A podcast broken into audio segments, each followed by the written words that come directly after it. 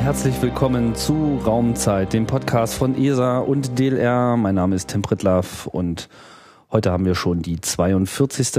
Ausgabe unserer kleinen Gesprächsreihe hier rund um die Raumfahrt. Und wie schon in der letzten Sendung geht es um ein Thema, was äh, vor allem in Italien geplant und durchgeführt wird, hier am Esrin dem Standort für Erdbeobachtungen, nicht nur für Erdbeobachtungen, aber vor allem Erdbeobachtungen.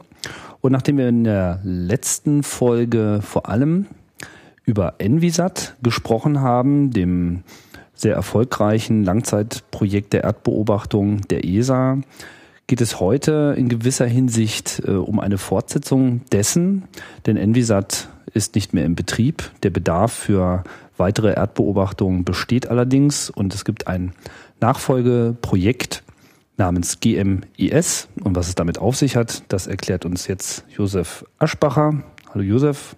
Hallo. Willkommen bei Raumzeit. Du bist hier, ähm, wie es so schön heißt, Head of GMES Space Office, also einem, äh, eine Abteilung, die sich eben explizit genau um GMES kümmert. Was ist da konkret deine Aufgabe? Äh, meine Aufgabe ist, äh, also GMS vielleicht ganz kurz erläutert, was, äh, was das bedeutet und was das Programm macht. Das ist ein globales Programm, das sich um die Überwachung der Erde kümmert und hier vor allem im Umwelt- und Sicherheitsbereich. Und meine Aufgabe in diesem Projekt, in diesem Programm ist die ähm, Leitung, die Koordination des Programmes innerhalb der ESA durchzuführen äh, vor allem zu koordinieren äh, mit den Partnern, äh, mit den externen Partnern der Europäischen Kommission, aber auch EUMETSAT und anderen Partnern in Europa, um das Programm zu implementieren und hier vor allem den Weltraumbereich des GMS-Programmes zu implementieren. GMS hat ja relativ viele Facetten, hat drei Hauptkomponenten.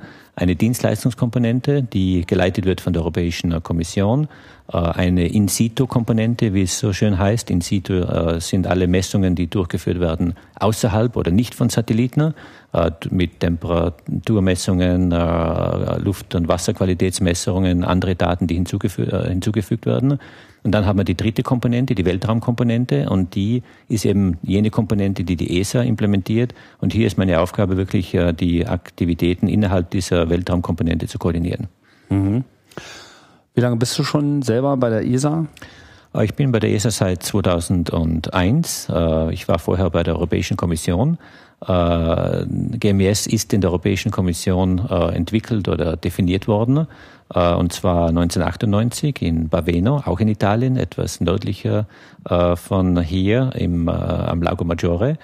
1998 ähm, war kurze Zeit nach äh, die Kriege in Ex-Jugoslawien stattgefunden haben. Und einige äh, Entscheidungsträger in Europa haben gesehen, dass eigentlich es enorm wichtig ist, Informationen zu haben äh, vor der eigenen Haustür.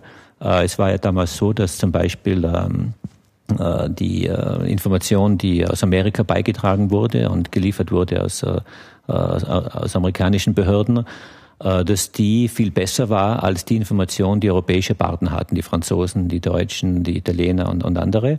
Und äh, äh das war natürlich äh, bezogen auf, in dem Fall auf äh, militärische Information.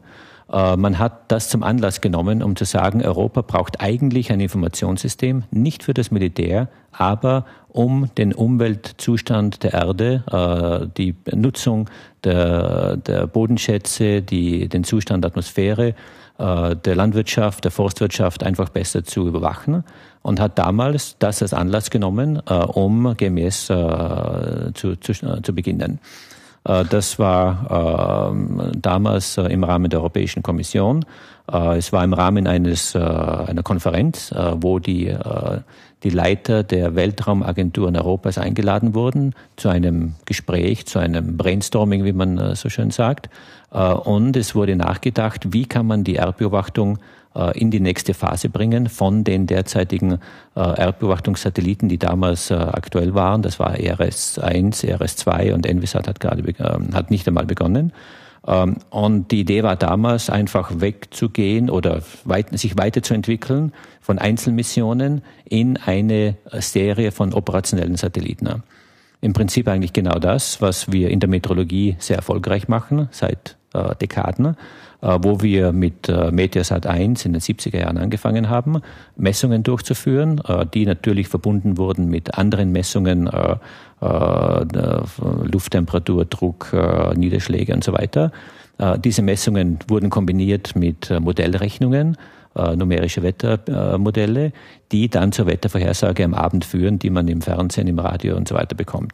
Äh, das Prinzip ist genau das gleiche. Man will eigentlich mit GMS sowas wie in der Meteorologie aufbauen, ein operationelles System, äh, bestehend aus Satellitenaufnahmen, anderen Messungen, Modellen, die dann zu Informationen führen, die für Entscheidungsträger einfach wichtig sind, um Informationen zu bekommen, die für den sowohl für politische Entscheidungen, strategische Entscheidungen, aber auch für äh, den täglichen Nutzen äh, einfach von Bedeutung sind. Hier wird schon deutlich, dass es das GMS ein bisschen anders, anders aufgehängt ist als die meisten anderen äh, Raumfahrtmissionen, die die ESA so bisher auch durchgeführt hat. Du hast gesagt, du warst vorher auch bei der EU, aber da war ja sicherlich nicht Raumfahrt dein Kernthema oder Gab es da auch schon immer eine ähm, es war Es war Raumfahrt mein Kernthema. Ich war damals am äh, sogenannten äh, Institut für äh, Raumfahrtanwendungen in ISPRA. Äh, die Europäische Kommission hat ein relativ großes Forschungszentrum in, in Norditalien. Äh, man weiß das eigentlich nicht, weil man mit der Europäischen Kommission immer Brüssel verbindet. Ja. Aber in äh, ISPRA gibt es ein sehr großes Zentrum mit 2000 Leuten in etwa. Äh, die meistens Wissenschaftler und Forscher sind. Äh, und hier gab es, das gibt es heute nicht mehr, gab es ein Institut für Raumfahrtanwendungen. Und ich war in diesem äh, Institut tätig als der Assistent des Direktors. Der Direktor übrigens ist deutscher Professor Winter, der mittlerweile in Pension ist, aber damals Direktor war. Und äh, meine Ausbildung ist eigentlich äh, eine meteorologische Ausbildung, eine fachliche Ausbildung in der Fernerkundung. Und äh, dort hat die Europäische Kommission seit sehr vielen Jahren schon im, im Bereich Weltraum äh, gearbeitet. Warum engagiert sich die EU da jetzt konkret und warum überlässt man das nicht den Raumfahrtagenturen an der Stelle? Äh, das ist eine sehr gute Frage und das hat diese Überlegungen oder diese Diskussion hat auch zu einer Umorientierung innerhalb der EU geführt. Äh, die, ähm, das Institut für Weltraumanwendungen, von dem ich gerade gesprochen habe, gibt es heute nicht mehr. Mhm. Äh, und ein, eine Überlegung war eben genau jene, die du gerade ansprichst, dass wir in Europa die Europäische Weltraumbehörde haben, die eben mit Weltraumfragen sich beschäftigt.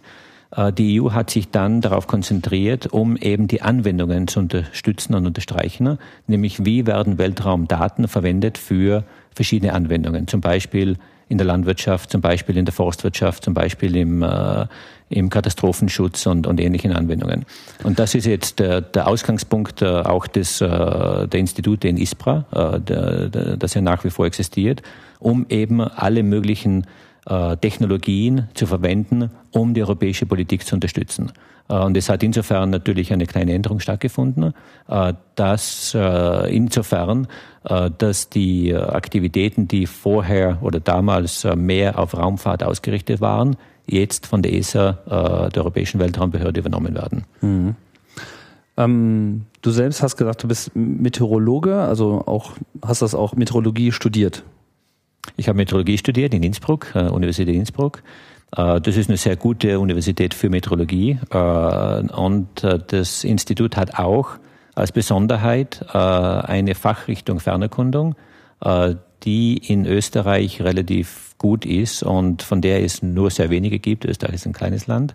Und eine der Hauptzweige im Institut für Meteorologie in Innsbruck war auch die Fernerkundungsmeteorologie. Äh, die ich natürlich oder die mich interessiert hat und in der ich sowohl Diplomarbeit als auch äh, Dissertation gemacht habe. Und von der Meteorologie oder Fernerkundungsmethoden in der Meteorologie bin ich dann direkt zur Europäischen Weltraumbehörde gekommen und äh, zu diesen Projekten und Programmen, äh, in denen ich heute tätig bin, vor allem eben GMES, also das, dieses äh, Projekt, äh, das sich wirklich auf europäischer Ebene um die Anwendung von Fernerkundungsdaten für äh, verschiedene Bereiche kümmert. Also obwohl es jetzt da sozusagen die Erkenntnis gab, dass Raumfahrtbezogenes äh, vielleicht besser auch bei den Raumfahrtagenturen schwerpunktmäßig untergebracht ist, ist es trotzdem jetzt insofern ein Novum, dass man jetzt hier mit GMES, also ausgeschrieben heißt es ja Global Monitoring for Environment and Security. Also es gibt ja sowohl den reinen Umweltaspekt als eben auch den äh, weiter gefassten Sicherheitsaspekt, ähm, sich hier eigentlich auf äh, eine ganz neue Balance äh, ergibt von, von beteiligten äh, Gruppierungen. Ist das, gab es sowas ähnliches schon mal in irgendeiner Form oder ist es wirklich ein komplett neuer Ansatz? Äh, das ist ein relativ neuer Ansatz. Äh, es gibt natürlich äh, Umweltsatelliten. Wir haben vorhin über Envisat gesprochen. Envisat war der europäische Satellit, der sich um Messungen bemüht im Umweltbereich. In gewisser Weise führt GMS diese Messungen weiter, die über Envisat aufgebaut wurden und den Nutzerkreis, der dadurch aufgebaut wurde. Aber GMS hat eine andere Dimension angenommen nicht nur in der Komplexität, aber auch äh, im in der Art und Weise, wie das Projekt aufgebaut ist. Ähm, zum Beispiel ähm, äh, die ESA-Satelliten, die wir vorher hatten, ERS-1, ERS-2 und Envisat, äh, waren ähm, Wissenschaftsmissionen oder quasi äh, voroperationelle Missionen. Also der Hauptzweck war, äh, neue Technologie, neue Instrumente zu entwickeln, äh, zu testen, neue äh, Auswertungsalgorithmen zu entwickeln und dadurch neue Anwendungen zu entdecken. Also das einfach die klassische Forschung, wie man wie die klassische Forschung, wie man sich äh, im Vordergrund steht. Voilà, wie man sich eigentlich vorstellt. Mhm. Äh, das ist äh, sehr sehr erfolgreich gemacht worden, aber irgendwann äh, hat man sich damals, wie gesagt in Baveno, überlegt, man muss eigentlich von der Forschung auch einen nächsten Schritt machen, äh, und zwar jenen in die operationelle Anwendung. Und das ist genau, was GMS eben macht, äh, dass wir ähm, aus, den, äh, aus der Forschung äh, mit all diesen Ergebnissen und all der Informationen, die wir bekommen aus Envisat, aus ERS in den vergangenen Jahren, dass wir dieses System umwandeln oder aufbauen in ein volles operationelles System. Und es gibt hier einige Unterschiede zwischen also den Sentinel. Den, Be den Begriff operationelles System sollte man vielleicht nochmal äh, ein bisschen aufdröseln. Gemeint ist damit, dass man, also ich hatte das schon im Gespräch mit Michael Rast, im Envisat das klar wurde, man hatte zwar die Forschung im Wesentlichen im Blick, auch bei der Spezifikation und man hat äh, im, im Wesentlichen auch alle Instrumente erstmal am wissenschaftlichen Hunger ausgerichtet, dann aber festgestellt, dass die Daten äh, nicht nur kontinuierlich fließen, sondern äh, auch sagen wir mal, in, in vielen Bereichen so viel Aussagekraft haben, dass sie eben, wenn man sie permanent weiterreicht, eben an der Stelle ganz neue äh, Mechanismen erlauben, sowohl in der Industrie, in der, in der kommerziellen Nutzung, aber eben auch äh, in der politischen äh, Dimension, weil Erkenntnisse über die Erdveränderung nicht nur wegen des Klimawandels, sondern eben aus vielen anderen Gründen heraus eben auch äh, für die Politik natürlich wichtiger Nährboden sind, um äh, zukünftige Entscheidungen zu beeinflussen. Genau, das ist äh, absolut richtig und das ist genau auch die Motivation, warum GMS so entwickelt wurde, wie es entwickelt wurde. Äh, nehmen wir wiederum das Beispiel Envisat, äh, das wir gerade angesprochen haben. Envisat war ein enorm erfolgreicher Satellit, der in sehr vielen äh, Bereichen äh, einfach fantastische Messungen äh, gebracht hat, die zu äh, sehr wichtigen wissenschaftlichen Ergebnissen geführt haben. Äh, es gibt äh, eine große Anzahl, die man hier erwähnen könnte. GMES hat natürlich davon profitiert, will aber jetzt diese wissenschaftlichen Erkenntnisse und diese Methoden, die dabei entwickelt wurden, überführen in operationelle Anwendungen. So was heißt das? Operationell in diesem Sinne heißt, dass es Information sein wird, äh, die einfach im täglichen äh, Leben gebraucht wird, äh, die für den einzelnen Bürger wichtig ist zu haben oder besser informiert zu sein. Nehmen wir ein Beispiel. Ähm, Envisat hat, hat dazu geführt, mit den Atmosphärensensoren gewisse Algorithmen zu entwickeln, um Luftqualitätsmessungen zu, durchzuführen. Meisten, in den meisten Bereichen hat das dazu geführt, dass einfach Pilotdienstleistungen entwickelt wurden, aber nicht unbedingt dazu geführt haben, dass sie volloperationell eingesetzt werden. Zum Beispiel, ähm, was wir in GMS versuchen, ist eben durch kontinuierliche Messungen, die auch häufiger auf, äh, gemacht werden als wie zum Beispiel äh, durch Envisat, äh, durch kontinuierliche Messungen ähm, äh, gewisse Information täglich angeboten wird. Äh, ein Beispiel. Also Wetter auf jeden Fall. Äh, Wetter wird natürlich bereits angeboten. Das wird äh, durch die Wettersatelliten äh, natürlich äh, mit Daten beliefert. Äh, im GMS-Bereich macht man eigentlich nichts anderes als im Wetterbereich, im meteorologischen Bereich, äh, aber in anderen äh, Domänen, in anderen Disziplinen. Äh, zum Beispiel äh, Luftqualität, äh, um nur ein Beispiel herauszuleuchten. es gibt in London ein, ein, eine Dienstleistung, die man über Internet, über Mobiltelefon, über iPhone, über Android-Telefone abrufen kann, wo man täglich in London in einem Straßenzug die Luftqualität bekommt, wie sie aktuell ist, mit einer Vorhersage, wie die nächsten zwei bis drei Tage sich entwickeln werden. Mit der Auflösung eines Straßenzuges. In der Auflösung eines Straßenzuges. Was natürlich gemacht wird, ist, dass ein Teil der Information von Satelliten kommt, äh, die, die größere Auflösung, aber dann verfeinert wird mit Punktmessungen, äh, die bereits in der Stadt äh, vorhanden sind. Mhm. Das wird eingebaut in Modelle, in, verknüpft mit meteorologischen Modellen und, da, und das führt zu einer Vorhersage äh, der Atmosphäre, der Konzentration von NOx zum Beispiel äh, für die nächsten ein, zwei, drei Tage. Äh, das ist insofern wichtig, ähm, weil dadurch zum Beispiel ähm, Leute, die anfällig sind, ähm, wissen, ob sie am Nachmittag oder morgen früh äh, in das Zentrum der Stadt gehen können oder sollen, äh, wie groß die Belastung ist.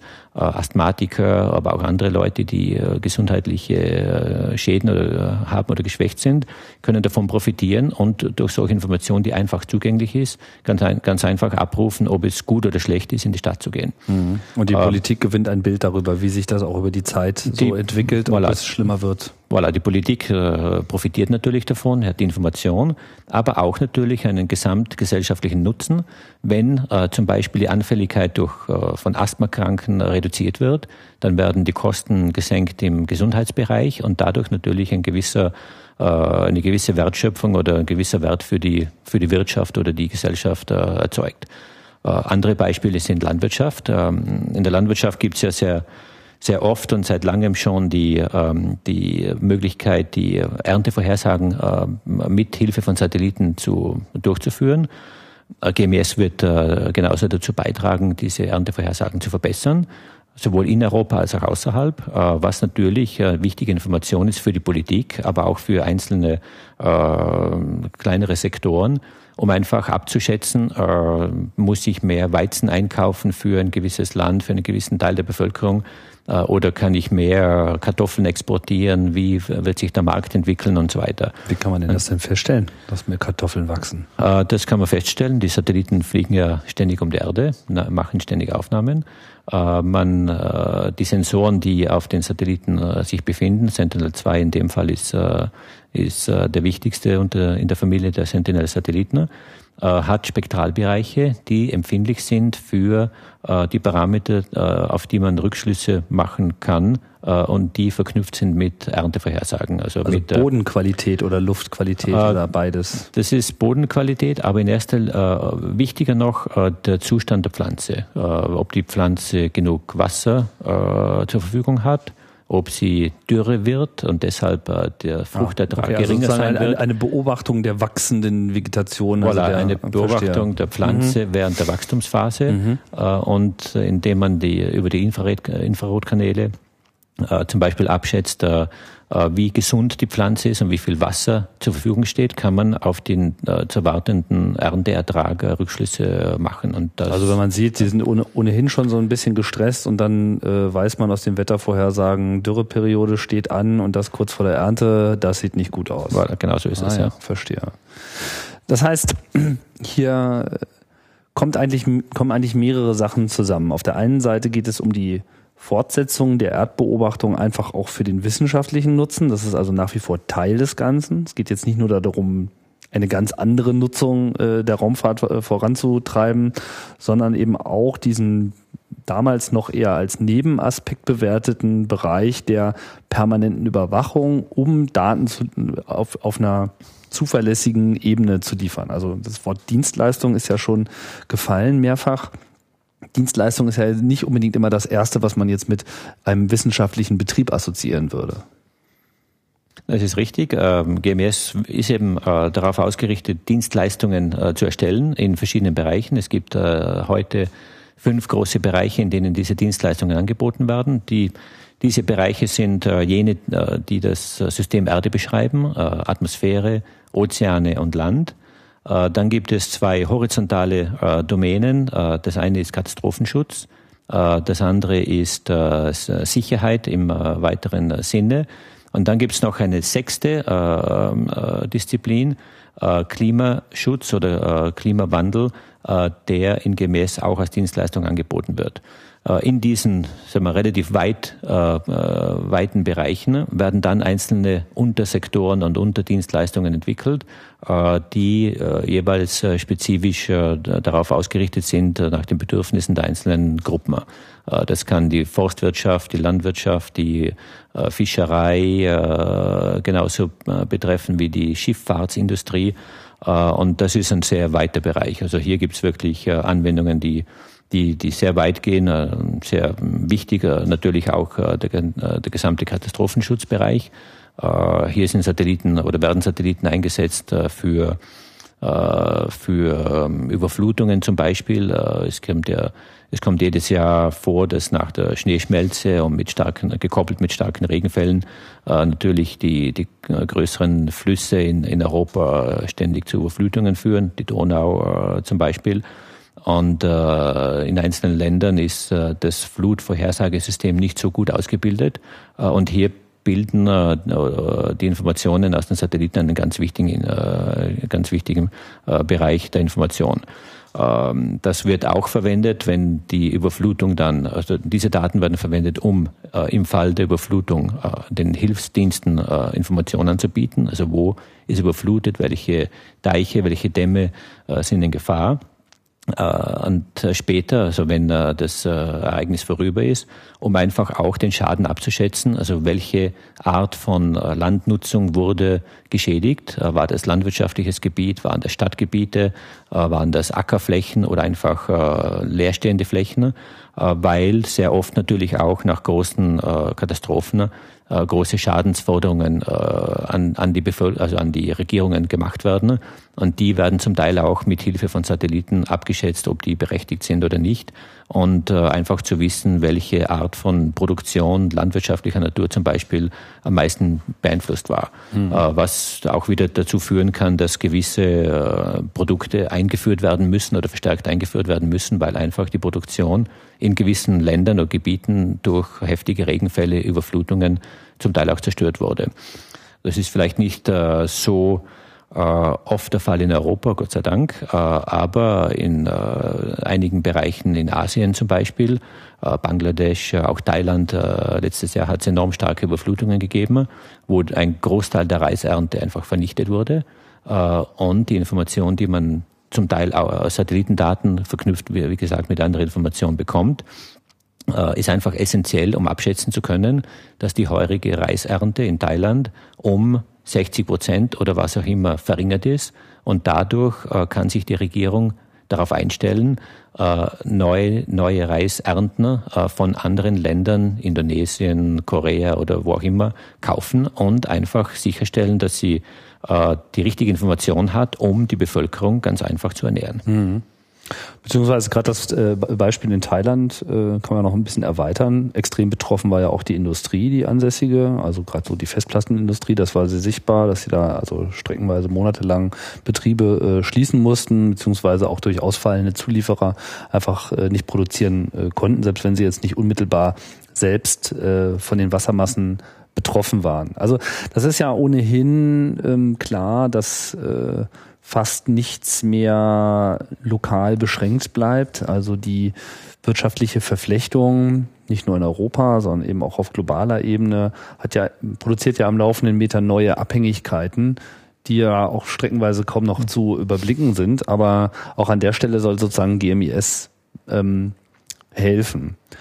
Wie, wie weit ist jetzt dieser Anteil, also Global Monitoring, ich denke, das ist klar geworden, es geht also um eine permanente äh, Belieferung von Informationen, eine permanente Beobachtung, auch zum wissenschaftlichen Nutzen.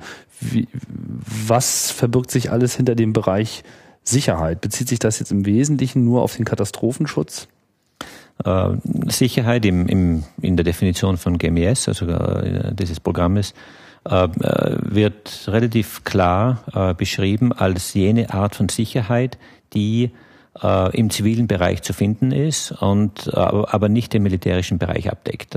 typischerweise beinhaltet dies Anwendungen im Katastrophenschutz, die Anwendungen oder die, die Informationen, die dort gebraucht werden, sind äh, relativ oder die sind typischerweise Informationen oder Daten, die sehr hochauflösend sein sollen äh, aber auch sehr schnell verfügbar sein müssen, wenn eine Katastrophe irgendwo passiert, welcher Art auch immer, ob das Überflutungen, äh, Feuer oder was auch immer ist, dann muss die Information sehr schnell bereitgestellt werden, um eben Hilfe anbieten zu können. Also Katastrophenschutz ist ein ganz typisches Beispiel.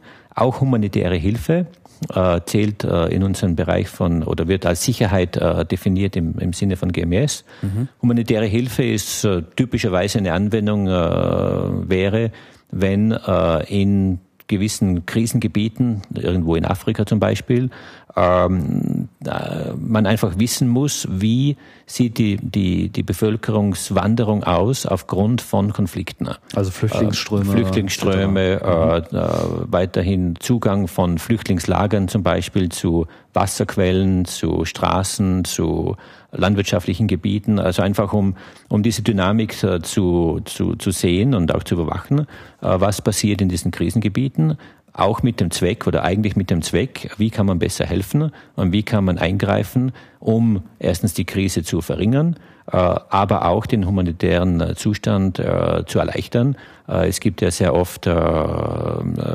relativ krasse humanitäre Zustände, die ganz einfach, die ganz einfach gelindert werden muss. Und hier helfen diese Daten auch, um einfach die grundlegende Information bereitzustellen, um zu wissen, äh, was, was findet sich in der, in der Landschaft, äh, unter welchen Bedingungen sind diese Flüchtlinge oder äh, die Konfliktparteien tätig und was kann man tun, um, um, um, um das zu lindern. Ein weiteres Beispiel, was auch in den Sicherheitsbereich fällt, ist zum Beispiel etwas, was äh, neuerlich sehr oft in den Nachrichten äh, aufgekommen ist, äh, und zwar äh, Piraterie.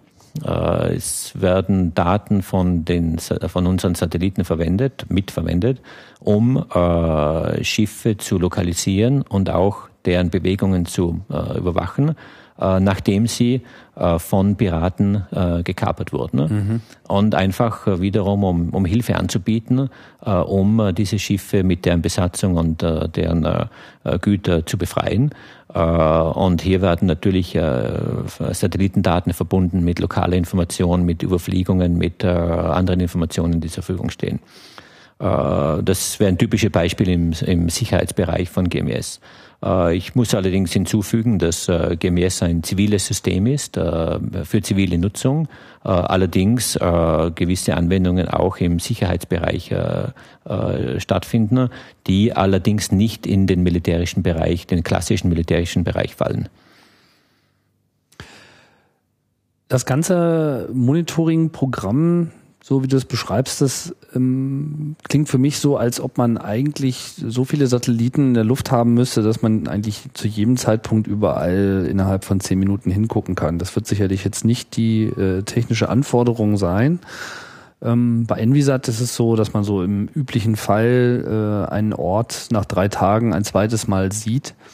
Was, was sind da so die Anforderungen für diese Aktualität der, der Daten? Weil wenn es schon Global Monitoring heißt, klingt es ja nach deutlich mehr, äh, deutlich geringeren Zeitspannen. Ähm, das ist richtig. Idealerweise wäre das wirklich so, wie, wie du gerade gesagt hast, dass die, die, äh, das Monitoring oder die Überwachung kontinuierlich ist. Das ist natürlich eine Geldfrage, äh, eine Frage des, des Aufwandes, den man betreiben kann. Äh, mit äh, heutigen Satelliten und GMS ist natürlich ein Schritt äh, in, die Richtung eines vollen operationellen Systems. Mit heutigen Systemen, wie, wir sie im Rahmen von GMS planen, erhalten wir zum Beispiel Aufnahmen in dem Bereich, in dem Sie gerade von Envisat gesprochen haben, jeden Tag, also täglich, einmal pro Tag, zum Teil auch öfter, je nachdem, auf welchem Gebiet der Erde man sich befindet. Äh, das reicht für die meisten Anwendungen, Anwendungen aus, um die Information abzuleiten, die man braucht für äh, die äh, Gebiete, die vorher erwähnt wurden. Ähm, man muss sich allerdings ähm, äh, dessen klar sein, wenn man eine kontinuierlichere Anwendung haben will, das heißt Aufnahmen alle drei Stunden, alle zwei Stunden, dass man da dabei ein System aufbauen müsste, das natürlich aus sehr vielen, äh, sehr vielen Satelliten besteht. Äh, das ist eine reine finanzielle Frage. Technisch ist das leicht äh, durchführbar, sowohl vom Bodensegment als auch vom Satellitensegment. Allerdings kostet natürlich jeder Satellit und jeder Start eine gewisse Geldsumme, die man einfach multiplizieren muss mit, mit der Anzahl der Satelliten, die man dafür braucht. Ähm, unser System ähm, ist ein relativ äh, komplexes System, bestehend aus vielen einzelnen Satellitenfamilien. Wir haben fünf Serien von Satelliten, Sentinel 1, 2, 3, 4, 5, äh, einfach durch, durchnummeriert. Ähm, von den ersten drei Satellitenfamilien, Sentinel 1, 2 und 3, gibt es jeweils Bärchen, also zwei Satelliten, die gleichzeitig im All sind. Äh, diese Bärchen führen schon zu einer wesentlich besseren Auflösung, zeitlichen Auflösung als heutige Systeme, als zum Beispiel äh, Envisat äh, bis vor kurzem, als äh, zum Beispiel äh, Landsat, äh, der amerikanische Satellit, der eigentlich für die äh, Überwachung der Landoberflächen äh, gemacht wurde, oder auch Spot, der französische Satellit, der auch seit einigen Jahren im Einsatz ist. Das heißt, wir wir reduzieren, äh, ich nehme nur ein Beispiel, um das klar zu machen, äh, Landsat, also der amerikanische Satellit, äh, gemacht für die Landüberwachung, äh, bedeckt oder deckt die gesamte Erdoberfläche alle 16 Tage ab. Das heißt, es braucht 16 Tage, bis die gesamte Oberfläche einmal äh, gesehen wird vom Satelliten, äh, mhm. von Satellitensensoren. Äh, mit Sentinel 2, das ein vergleichbarer Sensor ist mit etwas besseren Charakteristiken, dauert es fünf Tage, um die Erde abzudecken. Das heißt, von 16 Tagen kommt man auf fünf Tage, was natürlich eine Verbesserung, eine wesentliche Verbesserung ist. Allerdings ist das noch äh, äh fünf Tage, um den gesamten Globus abzudecken. Äh, das heißt, der gesamte Globus heißt natürlich, dass es einige Gebiete auf der Erdoberfläche gibt, im mittleren Breiten zum Beispiel, die, die häufiger abgedeckt werden, weil wir natürlich näher an den Polen sind und durch die Umlauf äh, Charakteristik der Satelliten. Äh, je näher man am Pol ist, umso häufiger äh, wird ein Gebiet überwacht. Knifflig ist immer der Äquatorbereich, weil da Ganz richtig, am breitesten ist. Voilà, der mhm. Äquator ist am breitesten und deshalb ist hier die Lücken, sind die Lücken am größten. Mhm. Das heißt, also mit dem System haben wir schon eine wesentliche Verbesserung erreicht. Will man den nächsten Schritt gehen, also noch äh, äh, kürzere Abdeckungsraten haben oder noch häufigere Überfliegungsraten bekommen, dann muss man schon ein anderes System konzipieren, das dann eigentlich in Richtung Sicherheitssystem geht, wie es eigentlich vom Militär aufgebaut wird, äh, wo man natürlich Anforderungen hat, wo man alle zwei Stunden, alle drei Stunden äh, eine Überwachung äh, über einem Gebiet benötigt. Aber das sind dann wirkliche militärische Satelliten. Also das ist nicht das, was GMS macht. GMS ist nach, wie, ich vorhin bereits gesagt habe, GMS ist eine ein, ein ziviles System für zivile Anwendungen mit Schwerpunkt Umwelt und in den Umweltfragen oder die Umweltparameter, die wir beobachten, die ändern sich nicht so schnell. Also das sind im Großteil äh, Bewuchs von äh, Landwirtschaftsgebieten, von äh, Waldgebieten und ähnlichem. Und hier sind die Änderungen natürlich im Rahmen von Wochen, Monaten. Ne? Äh, das heißt, die Abdeckungen äh, alle paar Tage ist, ist hier sehr, sehr gut. Beispiel für eine schnellere Änderung wäre natürlich Waldbrände. Auch das ist ja etwas, was bei äh, Envisat mit beobachtet wurde. Aber das fällt dann halt zwangsläufig ähm, dabei ab. Ähm, ja, vielleicht sollten wir mal kurz auf die, auf die technische Planung eingehen. Also wie das Ganze angedacht ist. Envisat war ja ein großer Klotz mit sehr vielen äh, Instrumenten, zehn verschiedene Module, die eben alle möglichen Aspekte äh, beobachtet haben einer der größten, wenn nicht der größte Satellit überhaupt, der so die Erde äh, bisher umrundet hat. Bei GMES geht man aber jetzt einen ganz anderen Weg. War, warum macht man das? Also wie macht man es genau und warum macht man das so? Okay, wie man es genau macht. Äh, das heißt, in GMES äh, hat man einzelne Satelliten, die man heruntergebrochen hat in kleinere Einheiten. Das heißt, so jedes einzelne Modul vom Envisat kriegt jetzt seinen eigenen Satelliten? Nicht jedes einzelne, aber es aber gibt so bestimmte Gruppen. Bestimmte Gruppen, das ist mhm. richtig. Äh, zum Beispiel, äh, okay, ganz vereinfacht ausgedrückt, die Fortführung von äh, Envisat, der, der Instrumentierung auf Envisat mit den zehn Instrumenten, wird äh, fortgeführt äh, durch Sentinel 1, Sentinel 3, Sentinel 5. Äh, das sind jeweils drei Arten, also drei Familien von Sentinel-Satelliten, so, so nennen sich diese neuen Satelliten. Die, nehmen wir Sentinel-1 als Beispiel. Sentinel-1 hat ein Radarinstrument, äh, das im C-Band misst. Das entspricht in etwa dem Radar auf Envisat, dem ASAR ähm, mit ähnlichen Charakteristiken, allerdings äh, einigen Verbesserungen, unter anderem die Auflösung, also die Bodenauflösung. Mhm. Ähm, und dieses Sentinel-1 äh, führt im Prinzip die Messungen fort, die ähm, die das ASAR auf Envisat gemacht hat. Mhm. Äh, allerdings äh, dadurch, dass wir zwei Satelliten an Bord haben, dadurch, dass wir einen viel breiteren Streifen haben von fast 300 Kilometern im Vergleich zu 100 Kilometer auf Envisat, äh, führt das dazu, dass die Überdeckung sehr viel häufiger ist. Also 300 Kilometer am Äquator. 300 oder? Kilometer pro Aufnahmestreifen, der, der überall so, okay. glo global der gleiche okay, ist. Verstehe. Mhm. und diese Streifen überlappen sich natürlich häufiger am Pol als, mhm, als am, am, Äquator. Das heißt, dieser breitere Streifen, das ist eine Verdreifachung der, der Aufnahme, äh, des Aufnahmestreifens, plus ähm, eine weitere Verbesserung von der, des Sentinel-1 im Vergleich zum ASA ist, äh, dass die Aufnahmezeit äh, während eines äh, Umlaufes, eines Orbits, äh, in etwa 25 Minuten beträgt. Äh, das heißt, 25 Minuten ist ein Viertel eines äh, gesamten Orbits. Äh, ein Orbit dauert etwa 100 Minuten. Äh, das heißt, dass wir äh, während eines, eines Umlaufes äh, des Satelliten um die Erde ein Viertel der Zeit verwenden können, um Bilder aufzunehmen. Das ist mehr als bei Envisat. Envisat hatte eine geringere Aufnahmezeit von etwa 15 Minuten. Äh, und das ist wesentlich mehr als andere Satelliten, wie zum Beispiel Cosmos Skymet, äh, der italienische Satellit, der auch ein Radarsatellit äh, ist, aber im X-Band-Bereich arbeitet. Wodurch ist diese Zeit eingeschränkt? Durch die Energieversorgung? Die Zeit ist eingeschränkt durch die Energieversorgung. Die Radarinstrumente brauchen sehr viel Energie. Das sind Radarimpulse, die vom Satelliten auf die Erdoberfläche geschickt werden. Äh, und diese Energie muss über die Solarpanels, also über diese Sonnenkollektoren gesammelt werden, in Batterien gespeichert werden und dann für die, äh, für die Instrumente bereit sein, um diese Impulse herunterzuschicken und wieder zu empfangen.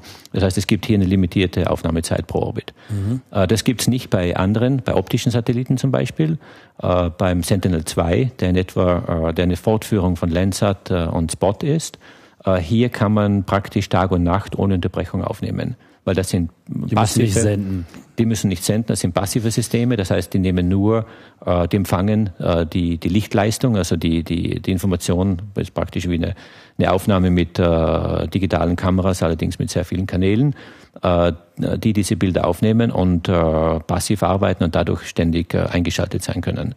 Ähm, und äh, diese und dadurch natürlich mehr äh, Informationen und mehr Aufnahmegebiete bekommen können als mit mit Radarinstrumenten, die die naturgemäß äh, limitiert sind aufgrund der Instrumentierung. Mhm. So, von Sentinel, also Sentinel, das müssen wir nochmal kurz die Begriffe klären. Also GMES ist das Projekt als solches. Sentinel sind jetzt die konkreten Satelliten, die gestartet werden im Rahmen von GMES. Davon gibt's fünf unterschiedliche Typen und manche davon gibt's mehrfach. Zum Beispiel die Nummer eins, da fliegen dann gleichzeitig zwei. Und die werden auch gleichzeitig gestartet. Das ist der Plan. Ähm, das ist genau richtig. Ähm, die werden zwar, äh, also es gibt diese fünf Familien, äh, davon haben Sentinel 1, 2 und 3 jeweils ein Pärchen, also zwei Stück im Orbit zur gleichen Zeit. Allerdings werden die nicht gleichzeitig gestartet. Äh, die, das sind volle Satelliten, also Sentinel 1 hat eine Masse von etwa 2,4 Tonnen.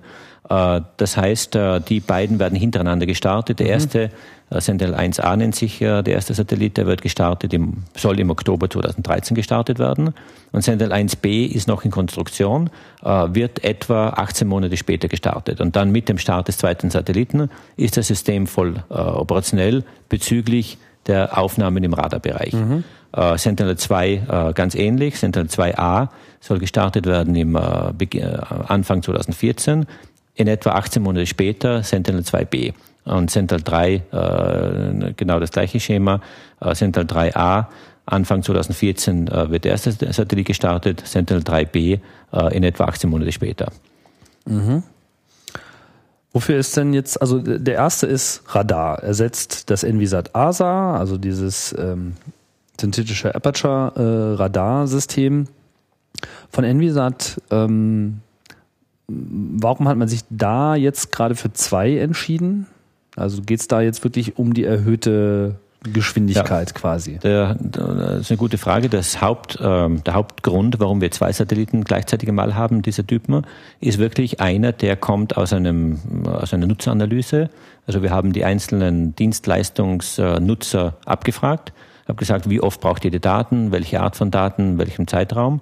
Und das ist das Ergebnis dieser Abfrage. Und äh, zwei sind eben äh, es werden eben zwei gestartet oder zwei betrieben gleichzeitig, um eben äh, von zehn Tagen äh, Abdeckung der gesamten Erdoberfläche auf fünf Tage herunterzukommen und dadurch einfach die die äh, Überfl Überflugsfrequenz zu halbieren und einfach äh, mehr Informationen anzubieten. Und ist das beliebig skalierbar? Also angenommen, die Politik oder äh, sonst jemand, der genug zu sagen hat, meint so, wir brauchen jetzt mal mehr und wir zahlen auch mehr, dann könnte man ja, ja noch einen dritten, vierten und fünften wenn man, starten. Wenn man vier zahlen könnte, oder ja. dann wäre es statt fünf Tagen, wären es dann dividiert durch vier, also 1,25 Tage zum Beispiel. Also das skaliert sozusagen linear, äh, das ist in etwa, mehr. Das ist in etwa linear skalierbar. Es gibt zwar noch ein paar Orbit-Funktionen, die man berücksichtigen muss, aber im Prinzip ist das linear skalierbar. Mhm.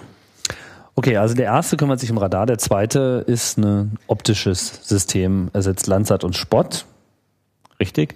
Äh, ersetzt Landsat und Spot. Äh, der dritte äh, ersetzt zwei Instrumente auf äh, Envisat, und zwar das ATSR und das Meeresinstrument.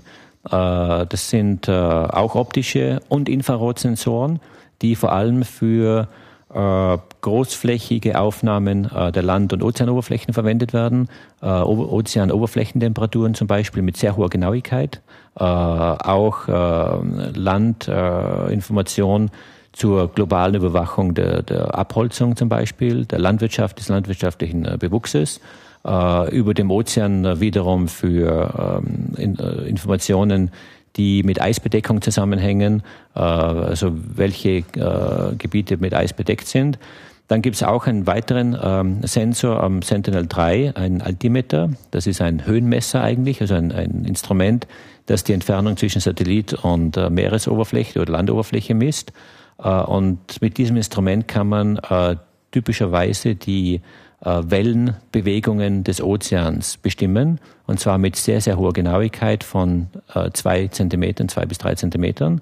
Äh, was natürlich äh, enorm wichtig ist für die Schifffahrt, für die Metrologie, äh, für alle Anwendungen, die einfach mit äh, Meeresbewegungen zu tun haben. Unter anderem auch äh, Windfarmen.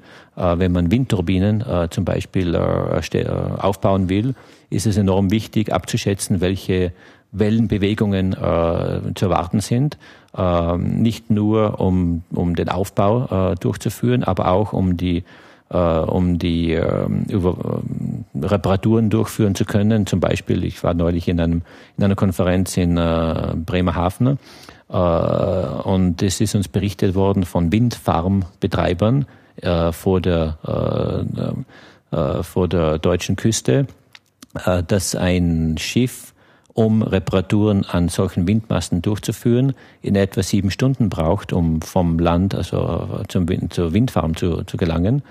Und es ist enorm wichtig zu wissen, was ist der Wellengang, kann man die Reparaturen überhaupt durchführen oder nicht, äh, abhängig äh, vom Wellengang und von Windgeschwindigkeit. Und äh, durch gute Vorhersagen dieser Information kann man enorm viel Geld sparen, weil man das Schiff entweder hinausschicken kann und optimiert einsetzen kann oder im Extremfall eben nicht verwenden kann, wenn eben die Bedingungen nicht gut genug sind.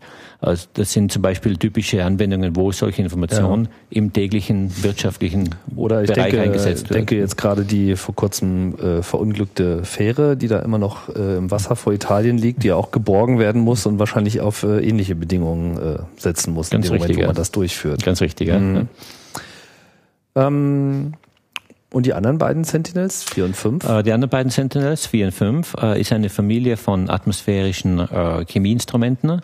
Äh, es werden einige atmosphärische äh, Parameter damit äh, gemessen, zum Beispiel Methan, NOx, SO2, zum Teil auch CO2 und ein paar abge davon abgeleitete Substanzen. Hauptzweck dieser beiden Satelliten ist wirklich die Bestimmung der Luftqualität.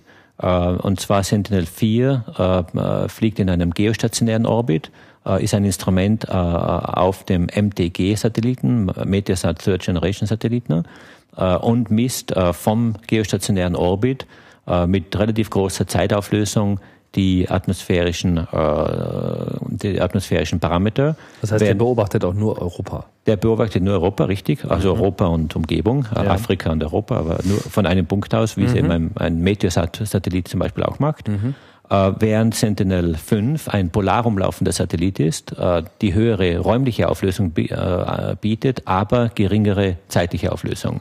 Und die Kombination aus hoher zeitlicher Auflösung von Sentinel-4 aus dem geostationären Orbit mit dem hohen Zeit, mit der hohen zeitlichen Auf, äh, hohen räumlichen Auflösung von Sentinel-5 aus dem niedrigen Orbit gibt ein dreidimensionales Bild über die Luftqualität das und heißt, deren Ausbreitung. Okay, verstehe. Das heißt, vier und fünf sind äh, mit ähnlichen Instrumenten ausgestattet? Sind ähnliche Instrumente, die in Kombination zu verwenden sind. Ah, verstehe. Das eine höhere Genauigkeit, das andere Permanenz. Richtig, ja. Okay. Das heißt, vier und fünf sind sozusagen, gehören zusammen. Sprich, eigentlich könnte man sagen, es gibt vier Arten von Sentinels und es gibt immer zwei davon, nur dass in diesem einen Fall eben der äh, Umlaufweg einfach ein ganz anderer ist. Ähm, das kann man so sagen. Im anderen Fall einfach nur genau, so eine weitere Redundanz beziehungsweise Erhöhung der Zeitfrequenz ist. Ähm, ist es, also, warum packt man das jetzt nicht? Warum packt man nicht eins, zwei und drei alles auf auf einen. Wenn die sowieso alle irgendwie ähnlich laufen, warum macht man das dann nicht wie über Envisat, dass man dann einfach so ein großes Paket macht und man äh, wirft die hoch und wäre es dann zu schwer oder ähm, das andere Erkenntnisse? Okay, die, die Zeiten ändern sich und auch im äh, Design von Satelliten ändert sich die Zeit. Ne? Äh, Envisat wurde äh, entwickelt, entworfen, als die Interna internationale Raumstation äh, auch aufgebaut wurde. Und damals hat man geglaubt, man muss möglichst große Plattformen äh, erzeugen, äh, entwickeln, die mit vielen Instrumenten ausgestattet möglichst viel messen. Äh, die, dieser Trend hat sich komplett geändert. Wir haben heute relativ kleinere, äh, fokussiertere äh, Einheiten, zum Beispiel die Sentinels, was natürlich ähm, äh, dazu führt, dass man die Instrumente optimieren kann auf die, und auf die Anwendung äh, gezielter dimensionieren kann. Äh, es gibt auch andere äh, Gründe. Aber warum hat das jetzt also, so unmittelbar auf das Instrument hat das ja jetzt erstmal keine Auswirkungen. Dem Instrument ist ja egal, ob es zusammen mit anderen noch auf irgendwas montiert wird oder nicht. Nicht unbedingt. Äh, nehmen wir das Beispiel Envisat. Envisat hat optische Instrumente und ein Radarinstrument, also das ASA an Bord mhm. gehabt. Das ASA ähm, und Envisat ist zum Beispiel um etwa 10.30 Uhr morgens äh, lokaler Ortszeit über, über äh, jeweils über die einzelnen Punkte der Erde geflogen. Äh, natürlich hat sich der Orbit äh, mit, äh, mit der Erddrehung verschoben. Äh, 10.30 Uhr ist ein, ein, ein optimaler Zeitpunkt für die optischen Instrumente, weil hier die Beleuchtung aufgrund der Sonneneinstrahlung äh, optimal ist es zu keiner direkten Reflexion kommt und die Beleuchtung konstant ist. Das heißt, wenn man täglich äh, über verschiedene Punkte der Erde um 10.30 Uhr in etwa lokale Zeit fliegt, kann man die Messungen zwischen Deutschland und äh, äh Thailand und äh, China vergleichen äh, und deshalb ähnliche Parameter abschätzen. 10.30 Uhr ist aber nicht die optimale Zeit für ein Radarinstrument, weil Radarinstrumente am besten am, zur Morgendämmerung und zur Abenddämmerung fliegen und das hat rein energetische Gründe, äh, weil zu diesen, die Orbits, die damit verbunden sind, äh, um, äh, um 6.30 Uhr, etwa 6 Uhr in der Früh und 6 Uhr am Abend über die Punkte zu fliegen, optimal die Verfügbarkeit des Sonnenlichtes ausnützt und dadurch, wie vorher bereits erwähnt, das Sonnenlicht eben notwendig ist, um die Batterien aufzuladen und die Radar Impulse auszusenden, das, sprich das Radar zu betreiben, ist der, der aufgrund von Energie relevanten Überlegungen der beste Zeitpunkt oder der beste Orbit ein, ein Dawn-Dusk-Orbit, wie man das im, im Englischen nennt, also ein Morgen- und Abenddämmerungsorbit. Ähm, und das ist eben ganz anders als zum Beispiel der 10.30 Orbit auf Envisat. Das heißt, wenn man mehrere Instrumente auf, einen, auf eine große Plattform packt, geht man natürlich Kompromisse ein. Mhm. Äh, und ein, ein solcher Kompromiss war eben, dass eben die Überflugszeit für ein Radarinstrument nicht ideal war auf Envisat. Wenn man natürlich das Instrument wegnimmt, kann man das optimieren. Verstehe. Äh, andere Gründe, und das ist auch ein, glaube, mehr ein taktischer Grund, ist natürlich, wenn man alle Instrumente auf einen großen Satelliten äh, hinauf klemmt und, äh, und äh, äh dort äh, festmacht, Sollte der Start des Satelliten schiefgehen, dann hat man sehr viel Geld weg. und sehr viele Instrumente verloren, ist alles weg. Äh, sollte der Satellit ausfallen, äh, frühzeitig, dann ist natürlich alles weg. Und äh, wenn man kleinere, äh, fokussierte Satelliten baut, ist natürlich das Risiko auch gestreut. Und am Ende ist sogar auch noch der Aspekt Weltraumschrott vielleicht eine Aspekt der Aspekt dabei? Weltraumschrott ist äh, auch ein wichtiger Aspekt. Äh, muss sagen, hier hat sich auch einiges getan im Laufe der Zeit. Äh, zu Zeiten von Envisat ähm, war äh, es noch nicht verpflichtend oder äh, bindend, zumindest nach internationalen Richtlinien, dass die Satelliten ähm, äh, entorbitet werden können, wie man das so schön äh, ausdrückt. Also sprich, dass, wir, dass noch genug Treibstoff an Bord ist, um den Satelliten in eine niedrigere Umlaufbahn zu bringen und dadurch gestürzt äh, zum Absturz bringen kann. Mhm. Äh, was natürlich äh, besser ist, als wenn man ihn nur laufen lässt, bis er von selber in die Atmosphäre eintritt. Weil das kann lange dauern. Weil das kann sehr lange dauern. Bei Envisat äh, kann das 150 Jahre oder ähnliches dauern. Die neuen Satelliten, also das ist nicht nur die Sentinels, sondern äh, alle neueren Satelliten, äh, haben die Möglichkeit oder bauen die Möglichkeit ein, dass sie noch genügend Treibstoff äh, an Bord behalten, auch wenn äh, die Instrumentierung bereits äh, nicht mehr funktioniert, damit sie noch äh, aus dem aktuellen aktiven Orbit abgebaut werden können in tiefere Umlaufbahnen und dann äh, gezielt äh, in die Erdatmosphäre eindringen können. Und dadurch natürlich der Weltraumschrott verringert wird. Und ein kleinerer Satellit braucht dann auch nicht so viel Energie für Und kleinerer Satellit braucht, braucht wenig Energie, um, um, um die Orbite zu werden. Mhm. Das heißt, ähm, das sind eigentlich so ganz, ganz praktische, handfeste Gründe, die, die sich jetzt nicht nur in diesem GMES-Programm niederschlagen, sondern die eigentlich ein genereller Trend sind in der Raumfahrt, dass man eher sagt, okay, lieber mehr dedizierte äh, Operationen, äh, die unabhängig voneinander sind, um das Risiko zu minimieren und aber auch ganz, Startkosten ganz, ganz richtig, dürften ja, ja auch äh, deutlich niedriger ausfallen, als wenn man da so einen Trumm äh, nach oben jagt. Ähm, Inwiefern ist denn jetzt dieses Projekt schon auf dem Weg und beschlossen? Also ähm, es ist ja jetzt so eine Lücke entstanden, dadurch, dass Envisat nicht mehr äh, funktioniert, auch wenn er schon deutlich länger lief, als er eigentlich äh, sollte oder man hätte eigentlich hoffen können, aber dann waren es ja dann äh, zehn statt fünf Jahre.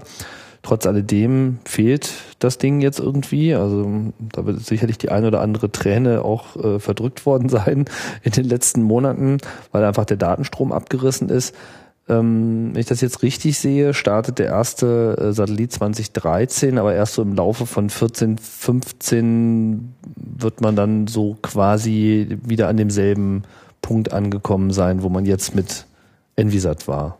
Ja, das ist richtig. Äh, äh äh, Envisat ist, ist natürlich unser Workhorse gewesen, also unser Arbeitspferd äh, in, äh, im, im Sinne von Beobachtungen, die benötigt wurden für die einzelnen äh, äh, Bereiche.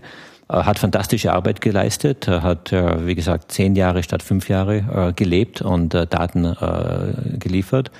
Ähm, aber was wir, was etwas unerwartet war und eigentlich früher noch als erwartet war, dass Envisat bereits vor eineinhalb Monaten äh, nicht mehr aktiv äh, erreicht, erreicht werden konnte. Äh, das ist richtig. Wir haben jetzt eine Datenlücke zwischen Envisat und Sentinel-1. Die Datenlücke ist in etwa ein Jahr und ein halbe, ein, eineinhalb Jahre. Und das ist natürlich ein Problem für einige Dienstleistungen, für einige Anwendungen. Ein Beispiel ist, einige Ozeanbeobachtungen haben enorm darunter gelitten. Wie vorhin erwähnt, sind Oberflächentemperaturen äh, Windbewegungen, äh, Wellenbewegungen des, äh, des Meeres von diesen Satelliten gemessen worden, also von Envisat gemessen worden. Und wir warten jetzt auf Sentinel-1, äh, äh, um diese ähnlichen Parameter wieder zu bekommen, oder diese Parameter sogar noch besser zu bekommen.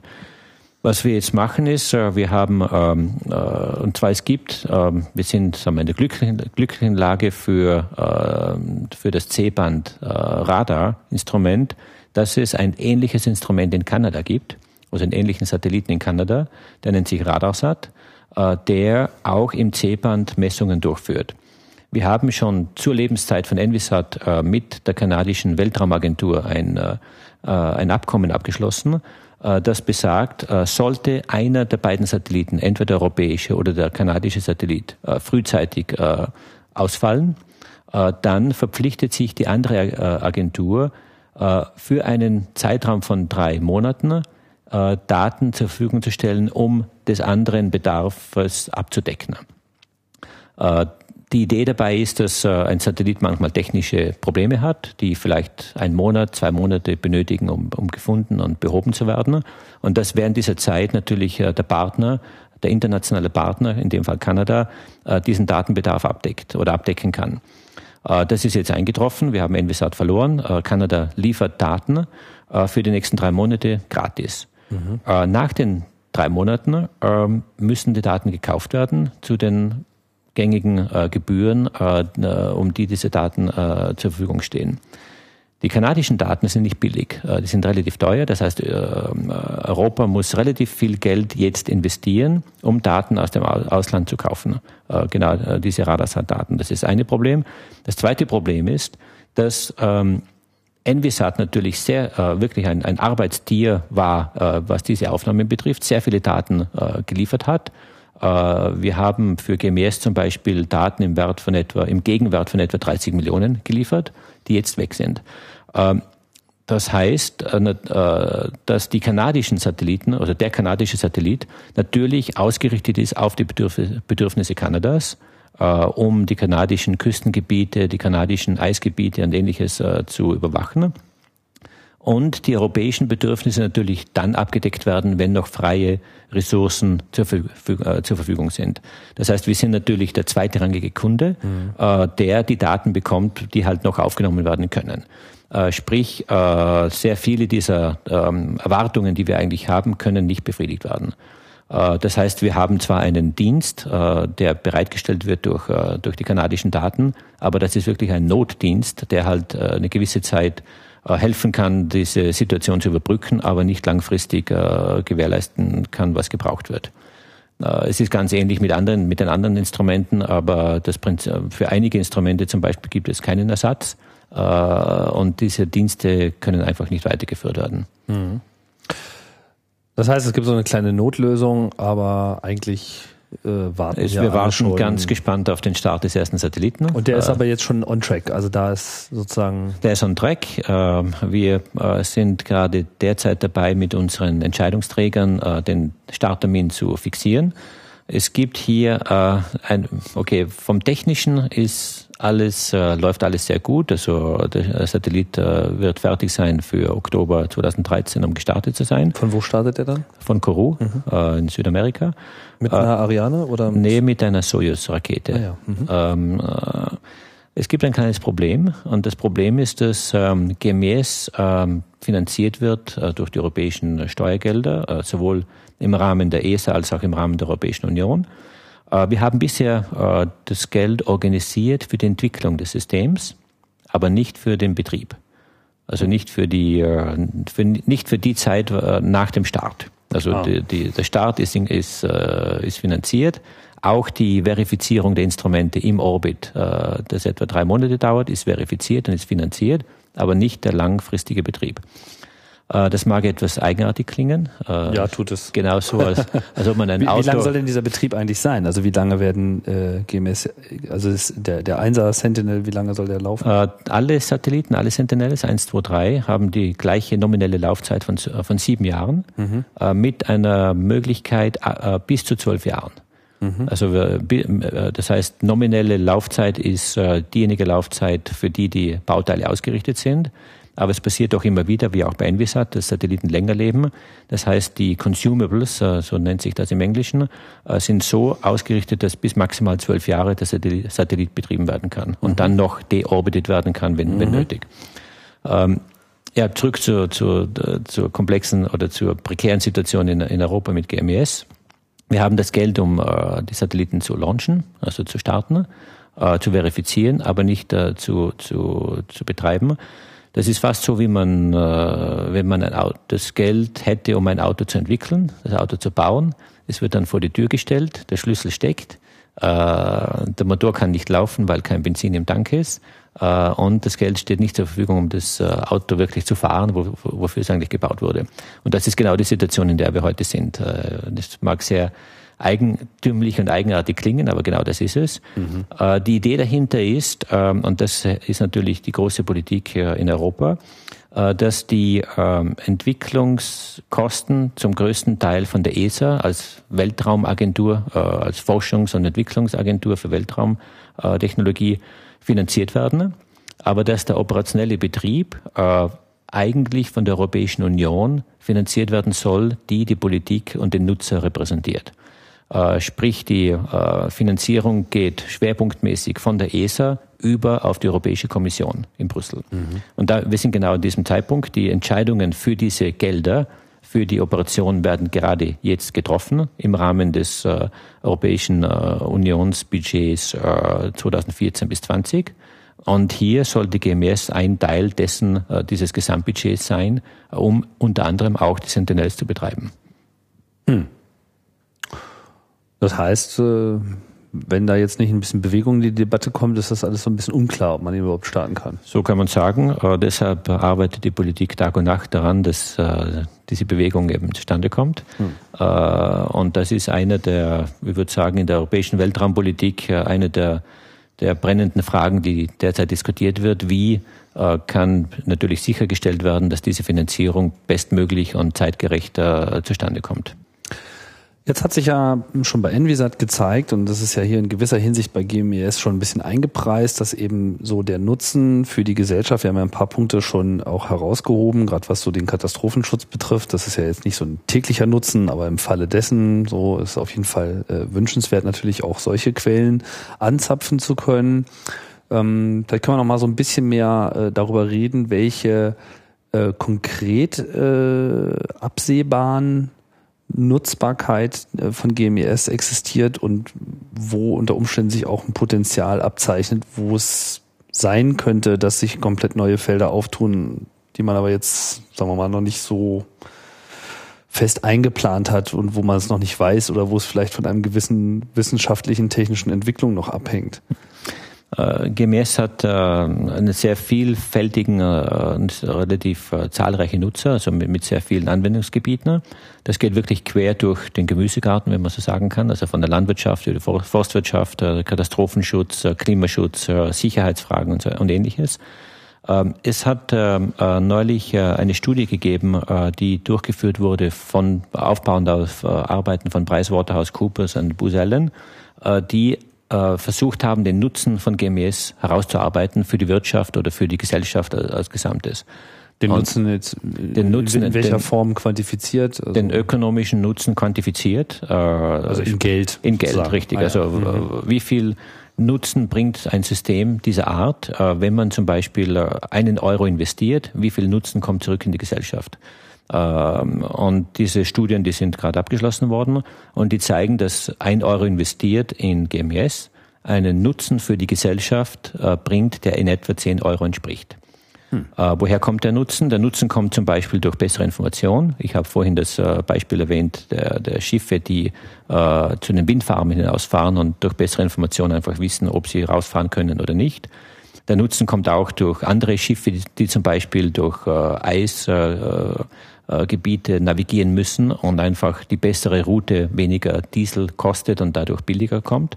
Äh, aber auch durch äh, geringere Schäden im Katastrophenbereich, Katastrophenschutzbereich, indem man einfach frühzeitig bessere Informationen hat, um Überflutungen großer Gebiete zu verhindern, um große Ölverseuchungen zum Beispiel besser bekämpfen zu können und ähnliches. Aber das sind ja jetzt zwei Beispiele, wo ich mir vorstellen könnte, dass es etwas schwer zu vermitteln ist auf der einen Seite so große Schiffe hat natürlich jetzt nicht jeder so, da denkt man natürlich schnell, naja, da profitieren dann die Räder davon, äh, ja, dass sie irgendwie ihre großen äh, Schiffe da besser ge getrackt bekommen. Und im anderen Fall Katastrophen, naja, wie ich schon sagte, man ist mal sehr dankbar, wenn es dann im Falle eines Falles da ist, aber wie, wie realistisch man solche Katastrophen für sich selber sieht, solange sie noch nicht passiert sind, weiß man ja auch. Das ist so etwas, das ist so, naja, das passiert immer den anderen äh, erst wenn es einem selber passiert, dann ist man halt betroffen und dann ist es auf einmal wichtig. Also äh, vielleicht könnten wir auch noch mal so ein bisschen vielleicht so diesen gesamtgesellschaftlichen Nutzen noch ein bisschen äh, über, über solche einzelnen Beispiele hinaus abstecken. Das Lassen Sie mich ein anderes Beispiel äh, nennen. Ja. Äh, wir haben zum Beispiel Landwirtschaft. Äh, viele Gebiete Europas leben ja von der Landwirtschaft und, und äh, äh, sind sehr landwirtschaftsintensiv. Obwohl natürlich die Bevölkerung als solches, also der Bevölkerungsanteil relativ gering ist, aber der landwirtschaftliche Faktor als Wirtschaftsfaktor ist nach wie vor ein, ein, ein wichtiger. Ähm, es gibt, äh, was das nennt sich im Englischen Precision Farming, also Präzisionslandwirtschaft. Äh, wo äh, zum Beispiel Satellitendaten verwendet werden äh, in Kombination mit Navigationssystemen, um die Bewirtschaftung, Beackerung der landwirtschaftlichen Flächen zu besser durchzuführen. Beispiel Düngung. Beispiel Düngung, richtig. Mhm. Über großen landwirtschaftlichen Gebieten kann man mit dieser Information aus Satellitendaten bestimmen, welche Gebiete trockener, feuchter sind, äh, mehr, weniger produzieren und die, Düng und die Düngung entsprechend einstellen. Das ah. heißt, es gibt bereits Traktoren, die äh, versehen sind mit einem GPS und äh, Informationen aus dem Satellitenbild und die Düngung äh, entlang äh, des Streifens, den sie abfahren, entsprechend dieser Information einstellen. Das heißt, man kann Geld sparen, indem man einfach wenig, weniger Düngemittel äh, aufs Feld streuen muss.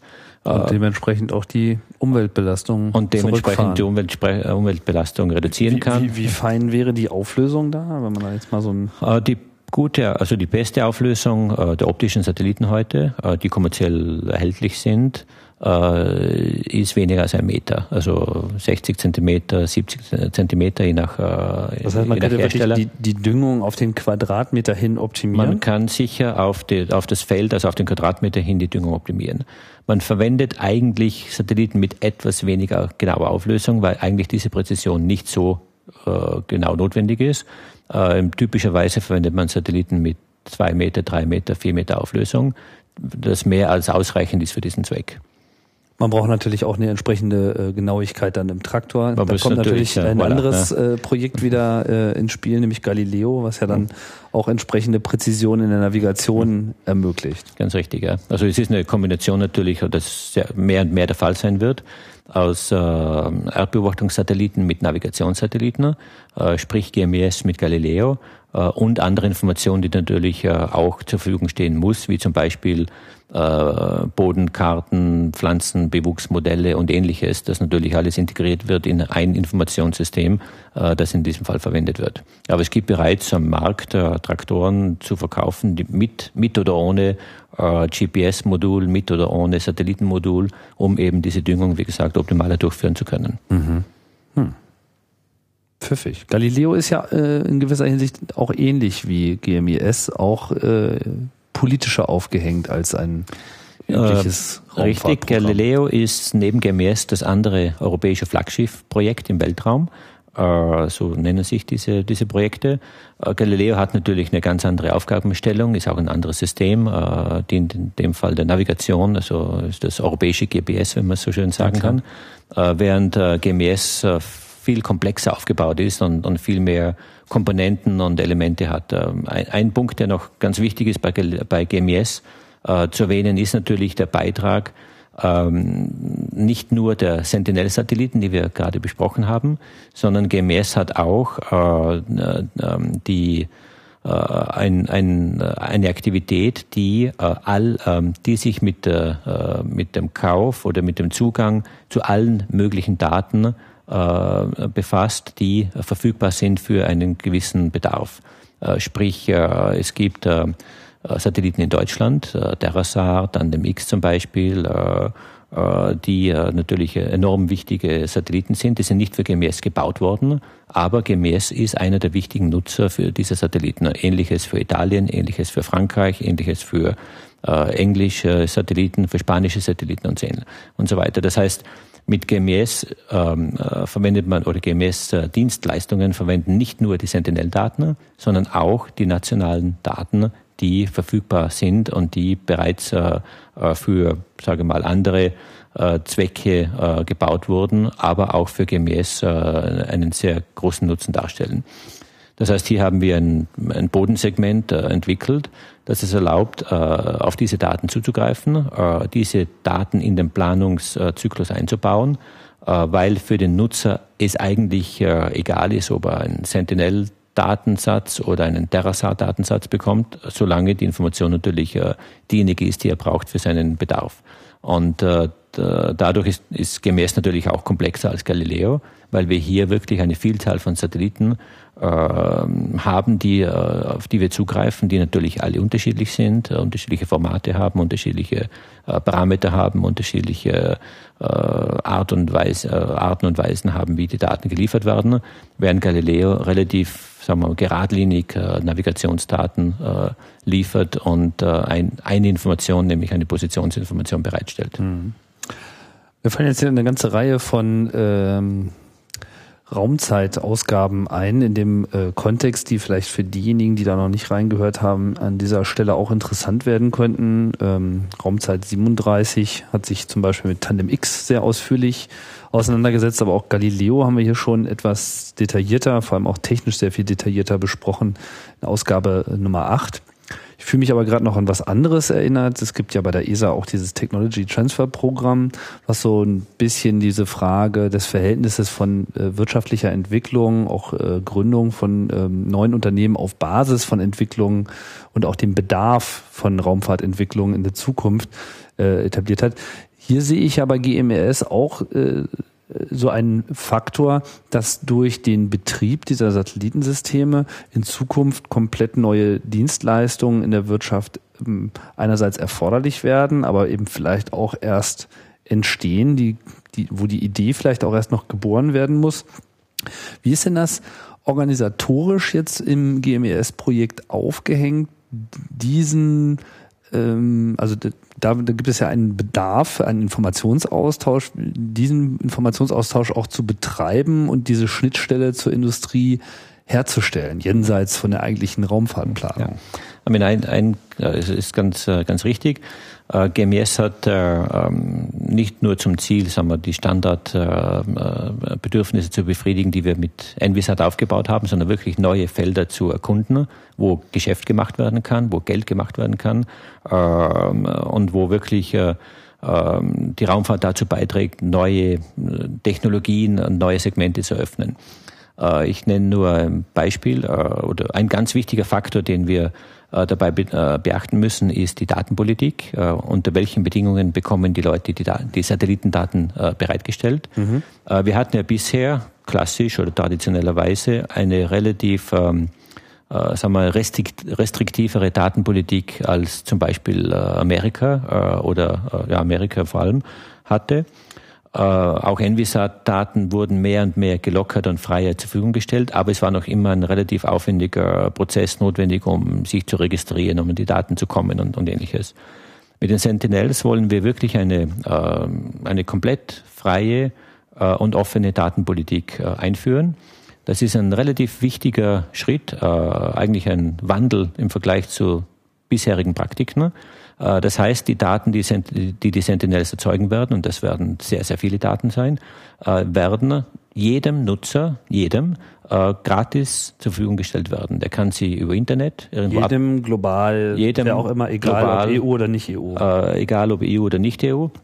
das heißt, es gibt Internetportale, wo die Daten einfach abgerufen werden können. Mit Mausklick stimmt man den Nutzungsbedingungen zu und dann kann man die Daten herunterladen.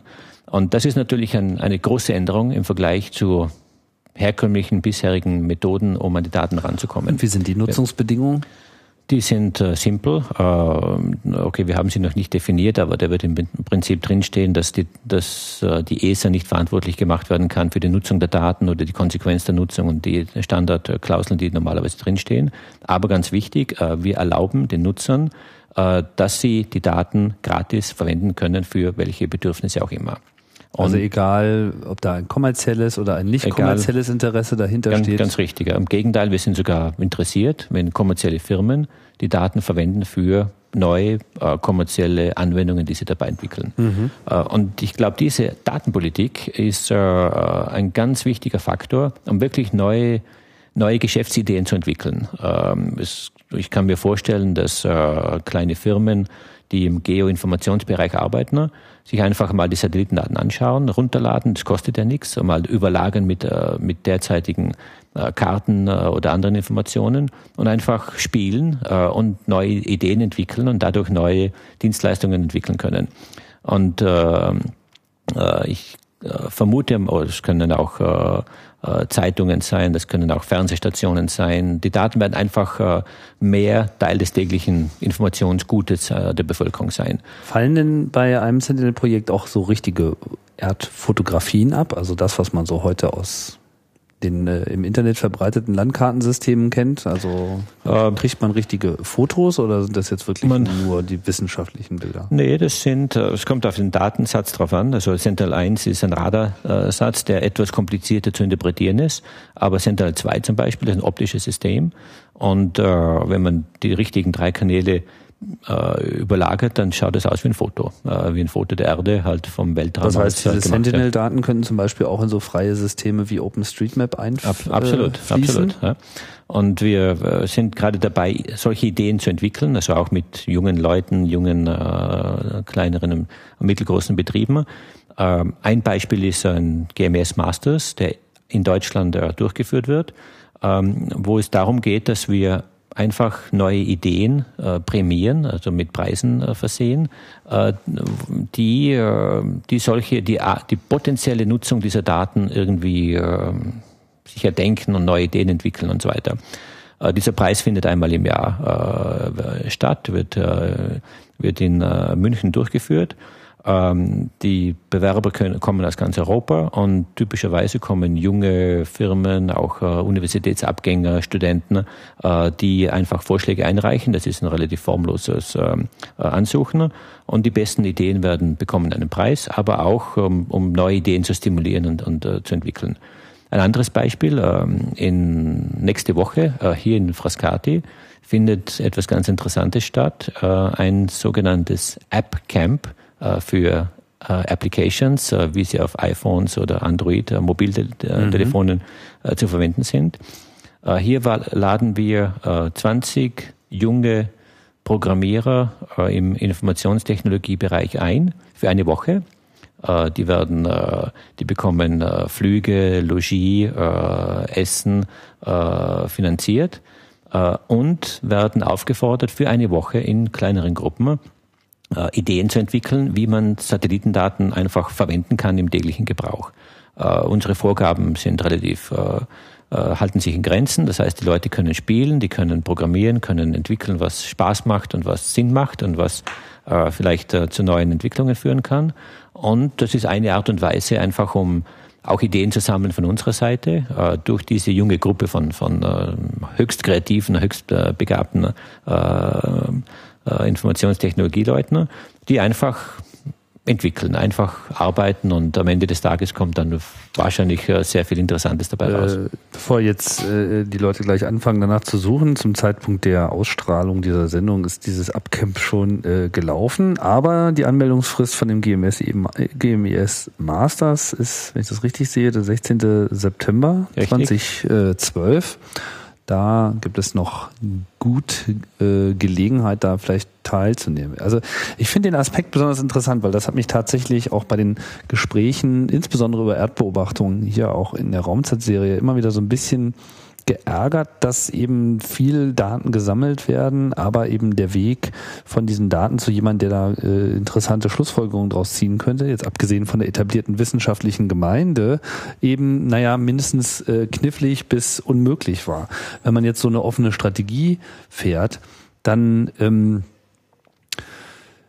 Ah, da, da fällt mir so einiges ein. Also ähm, vor allem, also ich will das jetzt nicht zu sehr überhöhen, aber ähm, auch aus meiner Beobachtung der Dynamik, insbesondere des, was das Internet gebracht hat durch diesen freien Datenaustausch, wann auch immer irgendjemand einen großen Datensatz äh, in diese Welt äh, abgelassen hat mit den Bedingungen, die im Wesentlichen sind, so macht doch, was ihr wollt, haben sich da innerhalb kürzester Zeit einfach Ideen draus entwickelt, die wahrscheinlich kaum irgendjemand vorher so gehabt hat. Gerade im Bereich Kartografierung, ich hatte ja OpenStreetMap schon äh, genannt, dürfte das auf jeden Fall sehr interessant sein, aber ich könnte mir eben auch vorstellen, dass solche Ansätze auch eine ganz andere Verankerung von Wissenschaft auf einmal äh, etablieren, die ja bisher noch sehr, sagen wir mal, durch diesen akademischen äh, Weg ähm, definiert ist. Trotzdem findet man eben insbesondere im Softwarebereich eben auch häufig Karrieren, die eben jetzt gar nicht so sehr durch so eine akademische ähm, Ausbildung initiiert wurden, sondern einfach, weil da Talent ist, was sich einfach seinen Weg gesucht hat und durch den freien Zugang zu den Mitteln, zu den Netzen und eben auch zu den Daten äh, an der Stelle eben Karrieren und eben dann auch letztlich Softwaresysteme und auch handfeste Ergebnisse erzielt hat, die so ähm, auch vor 20 Jahren nicht zu sehen waren. Ist das auch so ein bisschen so eine Kalkulation, dass man hier so ein dem wissenschaftlichen Betrieb einen ganz neuen Spin gibt? Äh, es ist ganz richtig, äh, wie, du sagst. Es ist ähm, vor 20 Jahren hat es die Möglichkeit nicht gegeben, dass man, äh, dass einfach die die Daten so frei herausgegeben werden konnten. Aber Allein es war schon von der Datenmenge her. Nicht? Von der Datenmenge, ja. aber es mhm. war auch eine andere Kultur. Damals waren Satellitendaten etwas ganz, ganz Wertvolles. Man hat ein Bild gekauft, man hat sich das eingerahmt, an die Wand gehängt und äh, mit dem ein Jahr lang daran gearbeitet. Ich, ich, ich übertreibe jetzt ein bisschen, aber es war ja. etwas ganz äh, Rares. Äh, auch dadurch, dass wir einfach viel mehr Daten sammeln heute, äh, bekommen die Daten einen anderen Wert, intellektuell als auch äh, materiell. Und äh, das ist auf jeden Fall meine Einstellung. Äh, ich glaube, man kann wesentlich mehr erreichen, wenn man die Daten einfach auf den Tisch wirft, auf den Markt wirft, äh, unter die Leute wirft äh, und sie damit spielen lässt und arbeiten lässt und äh, kreative Dinge machen lässt, als wenn man die Daten versucht zu verkaufen oder einzusperren versucht und dann nicht genutzt äh, irgendwo äh, verstauben lässt. Also insofern ist es, äh, ich glaube, vollkommen im, auch im im äh, Trend der Zeit, dass äh, die Information einfach immer offener wird, äh, transparenter wird. Zugang zur Information natürlich auch ein Element von Demokratie ist, sage ich mal. Wenn jemand weiß, was im Nachbarland oder im Nachbar in der Nachbargegend gemacht wird, was die Umweltinformation betrifft vor allem, erhöht das die, die, das Vertrauen und, und deshalb die Demokratie. Und das ist für mich ein ganz wichtiger Aspekt auch der heutigen Zeit. Ja, auch ein offener Wettbewerb der Methoden und Systematiken, mhm. die Vergleichbarkeit äh, etc. Hm. Ja, Josef. Haben wir würde ich sagen, oder? Haben wir es. Das war ein äh, sehr interessanter Einblick hier in die unmittelbare äh, Zukunft der ESA. Beileibe nicht das einzige äh, in Planung befindliche äh, Projekt, äh, geschweige denn Raumfahrtmission der ESA, aber schon äh, etwas, was schon eine besondere Bedeutung auch innerhalb der ESA hat. Nicht nur durch diese politische Konstellation, oder? Äh, es hat eine relativ, relativ große Bedeutung. Äh, die ESA, also mit GMS, auch mit Galileo, aber GMS und Galileo sind eigentlich beide Projekte, die, wo wir unsere Arbeitsweise ändern, ziemlich ändern. Äh, gerade in der Erdbeobachtung haben wir typischerweise, und ich habe selber damit gearbeitet, haben wir Daten einfach ähm, so auf, sagen wir mal, akademische Art und Weise ausgewertet und verwendet und nicht wirklich für den täglichen Nutzen bereitgestellt und, und verwendet. Und ich glaube, man muss hier einfach umdenken und es ist, man muss wirklich Systeme aufbauen, äh, auch im Weltraumbereich, wo die Information mehr und mehr Teil des täglichen Informationsbedarfs wird. Und genau das versuchen wir mit GMS zu machen. Finde ich super. Ja, ich würde sagen, dann haben wir's. Vielen Dank und das war's. Die 42. Ausgabe von Raumzeit. Vielen Dank fürs Zuhören. Tschüss und bis bald.